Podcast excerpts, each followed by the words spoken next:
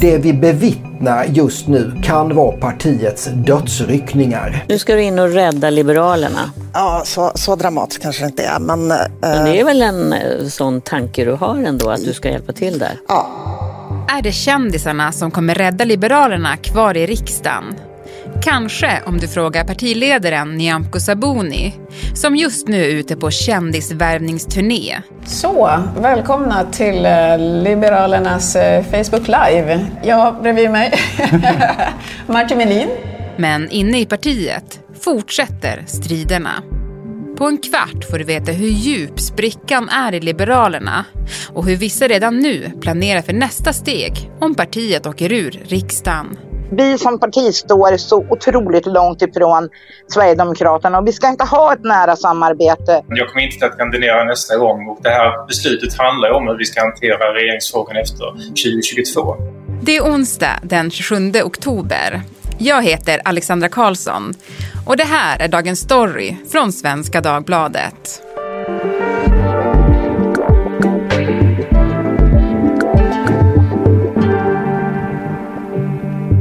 Annie Reuterskiöld, politisk analytiker här på Svenska Dagbladet.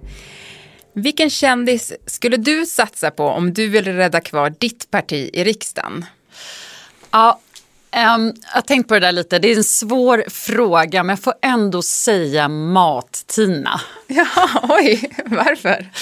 Nej men för att hon är extremt folkkär ju. Folk gillar henne, folk gillar mat, man tänker på bra saker när man ser hennes eh, stora leende. Och sen vet jag inte om du kommer ihåg den här DN-intervjun med henne där hon berättade att hon har som en kista där hon bara låser in allting som är obehagligt eh, i hennes liv. Och så tittar hon aldrig tillbaka. Det, det, är ju eh, en eh, absolut eh, peak i liksom, mediehistorik kan man säga, den intervjun. Men det, och det är också verkligen ifrågasättningsbart eh, förhållningssätt till livet tror jag. Däremot som politiker tror jag att det är väldigt bra egenskap att ha. Mm. Nu är det dags. Ja. Jag har gjort eh, final touch på äppeltartartärnen. Jag smekte den med brynt smör. Om Mat-Tina blivit kontaktad av Nyamko Sabuni vet vi inte. Men vi vet att Sabuni varit på en värvningsturné i kändisvärlden den senaste tiden. Senaste kända namnet att meddela att hon ställer upp för Liberalerna i valet var kanske också den mest oväntade. Expressen-krönikören och tidigare S-förknippade skribenten Lotta Gröning. Och om man tittar på liksom Centern och, och Socialdemokraterna nu och Miljöpartiet, det är ju nästan, alltså de, alla människor som tycker fel blir ju rasister. På kändislistan sedan tidigare finns polisen och förre Robinson-deltagaren Martin Melin. Liberalerna är det parti, tycker jag, som går i bräschen för att faktiskt ta eh, den här krisen vi har med polisen på allvar. De var först med det. Journalisten och författaren Johanne Hildebrandt. Man har ju två val här i livet. Det är antingen att man sitter hemma i soffan och klagar eller att man tar ansvar och försöker göra någonting åt det man tycker är viktigt och är det som är fel. Och den tidigare Army of Love-sångerskan och PR-konsulten Dominika Persinski. Så är det. Och det är ju på grund av opinionsläget som jag har valt, inte att engagera mig, för det har jag varit partimedlem ganska länge och så, men att aktivera mig inför det här valet. Men hur kommer det sig att alla de här vill bli politiker i just Liberalerna? Jag tror att man blir lite smickrad. Eh, att det inte är en helt försumbar eh, del av anledningen. Men också att eh, man ser en möjlighet. Alltså tillfället gör tjuven utan andra paralleller. Eh, man får en chans att eh, gå förbi eh, den väldigt långa vägen som de flesta måste ta för att vara aktiv och, och hamna i topp eh, i ett politiskt parti. Så att jag tror mycket att det har med tillfället att göra. Mm. Har något parti försökt värva dig någon gång? Absolut inte faktiskt. Jag, vet inte, jag, tror, jag, jag tror att jag ska ta det som en komplimang. Men nu känns det då som att eh, Liberalerna är det parti som ja, men valt att satsa mest på kändisar. Men hur har det sett ut tidigare? Jo, det parti som man kanske mest förknippar med kändisfaktorn i Sverige är Kristdemokraterna. Dels så grundades det ju av Levi Petrus som var en fixstjärna på, på 60-talet. I, liksom, i, I folkhemmet så var han ändå stor för att så många fanns med i pingströrelsen och hade kopplingar dit. Och eh, när han turnerade runt i landet så var det liksom ett stort Eh, pådrag verkligen. Eh, men sen så hade man till exempel artisten Eva Rydberg ett tag, en miljödebattör som kanske inte så många känner till nu, men Björn Gillberg som också anslöt sig. Och sen på senare år har man ju haft eh, Lars Adaktusson framförallt som jobbade på SVT länge innan dess. Och även Peter Altin, eh, kändisadvokat brukar man kalla honom. Eh, så att, det partiet är de som faktiskt mest använt sig av de här kända ansiktena. Sen är det ju ett amerikanskt fenomen mycket mer. Och det beror ju på att våra valsystem är annorlunda. Eh, så i USA är det lättare att bara gå rakt in om du har pengarna eller kontakterna. Ehm, det är lite svårare i svenska partisystemet. Men funkar det då? Alltså med kändisar som dragplåster i politiken? Det är väl omtvistat. Jag såg en opinionsundersökning från USA från förra året där faktiskt till och med amerikaner, majoriteten av amerikanerna är emot eh, kändisar i politiken jag tror inte att det är ett så, det är ingen mirakelkur i alla fall. Men eh, det finns väl inga så empiriska studier på det. Det är omtvistat huruvida svenskar röstar utifrån en, en viss person överhuvudtaget. Statsvetare brukar alltid hävda att eh, svenskar röstar inte på det sättet. Vi röstar inte på en partiledare till exempel. Jag, vet, jag, är inte helt säker på att de har rätt där. Man kan absolut se olika partiledareffekter. Men partierna behöver ju mer än så. Och hur tror du att det kommer att gå för Liberalerna då, den här kändiskavalkaden? Kommer det rädda dem? Jag tror inte att vi kommer se en effekt faktiskt eh, av kändisfaktorn. Mer än att de får lite uppmärksamhet för det nu. Och Liberalerna har väldigt svårt just nu att få uppmärksamhet för någonting annat. Alla tycker ju inte som du, det är väldigt tydligt nu. Är det ett problem? Nej. Liberalerna kämpar inte bara mot dåliga opinionssiffror. Ett lika stort bekymmer för partiet är de interna stridigheterna som gäller hur partiet ska förhålla sig till ett samarbete med Sverigedemokraterna. För att göra en lång historia kort i mars beslutade Liberalernas partiråd med partiledaren Nyamko Sabuni i spetsen att partiet ska verka för en borgerlig regering efter valet.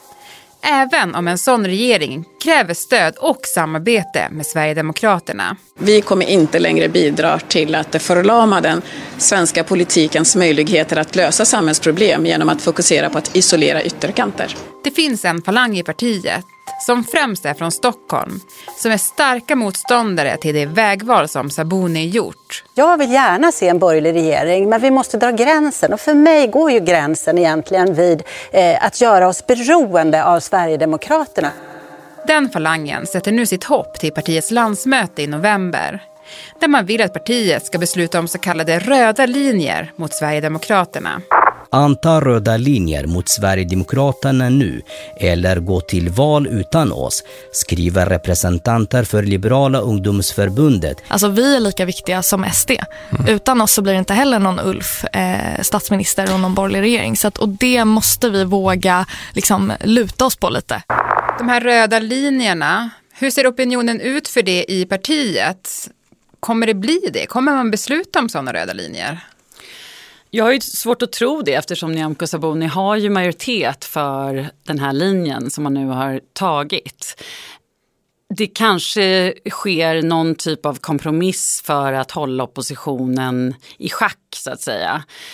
Men det är också svårt att se hur den här typen av röda linjer ska efterlevas om man sätter dem i praktiken sen. Hur, när ska Liberalerna inte kunna vara med i ett regeringssamarbete och när ska de kunna vara det? En annan sak som verkligen blir problematisk för Nyamko Sabuni och Liberalerna är ju Ulf Kristerssons inställning till det här. Moderatledaren var ju i riksdagen i förra veckan och svarade på frågor inför Moderaternas stämma och då sa han faktiskt någonting som var lite nytt. Att Liberalerna kommer inte kunna sitta i en regering om de inte har bestämt sig hur de ska göra. De kan inte hålla på och tjafsa om röda linjer mot Sverigedemokraterna i princip. Om de ska sitta i regering. För han vill ha en handlingskraftig regering som får saker gjorda där det inte är en massa förhandlingar om minsta lilla grej. Eh, inte exakt citat. men, eh, men det var andemeningen och det tycker jag var intressant. Ja, men, och då har ju då Liberalerna egentligen bara ett alternativ och det är att inte sätta upp röda linjer mot SD.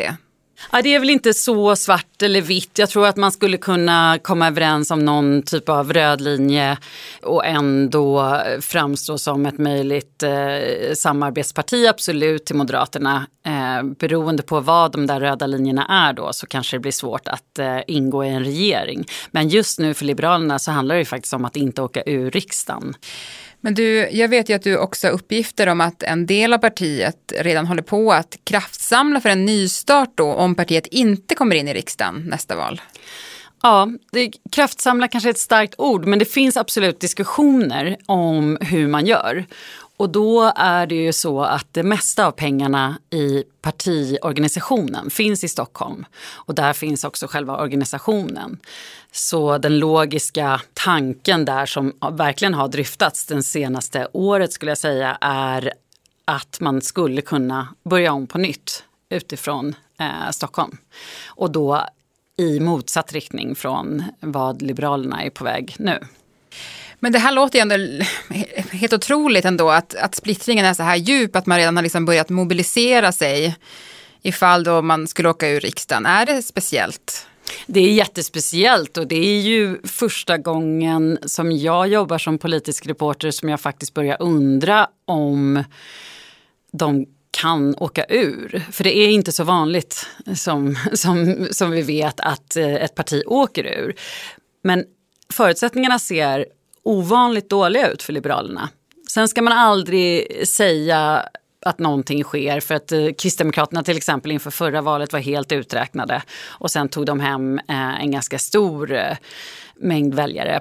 Så att det kan ju fortfarande ske men, men det som särskiljer Liberalerna är den här enorma splittringen och att det inte finns, i stora delar av partiet saknas en vilja att gå ut och kampanja för att splittringen är så djup och för att man då faktiskt ser ett alternativ som är någonting annat efter det otänkbara för det här partiet som faktiskt var med och eh, inrättade demokratin i Sverige.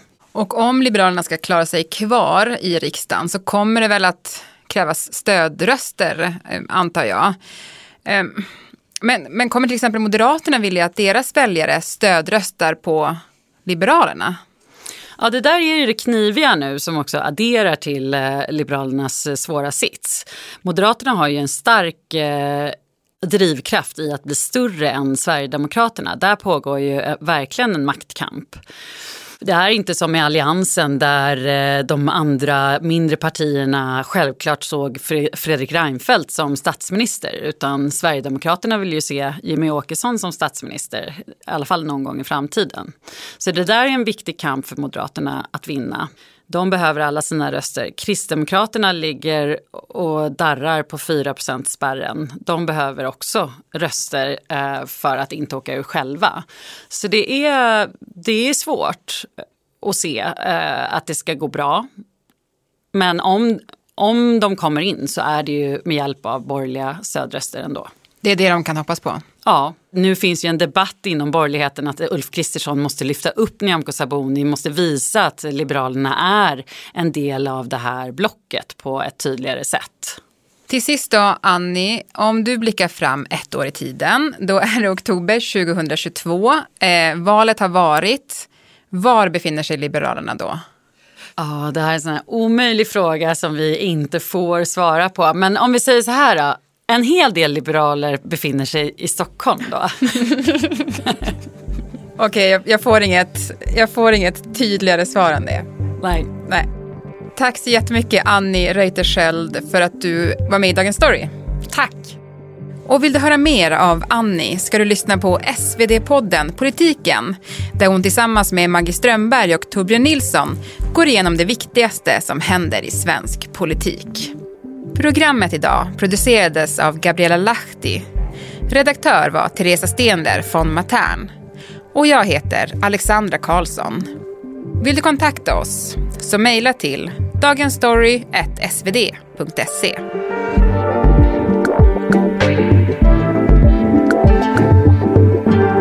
Klippen som hördes i dagens program kom från Sveriges Radio, SVT, Aftonbladet, TV4, Liberalernas Facebook-sida och låten som spelades var Crucified med Army of Lovers.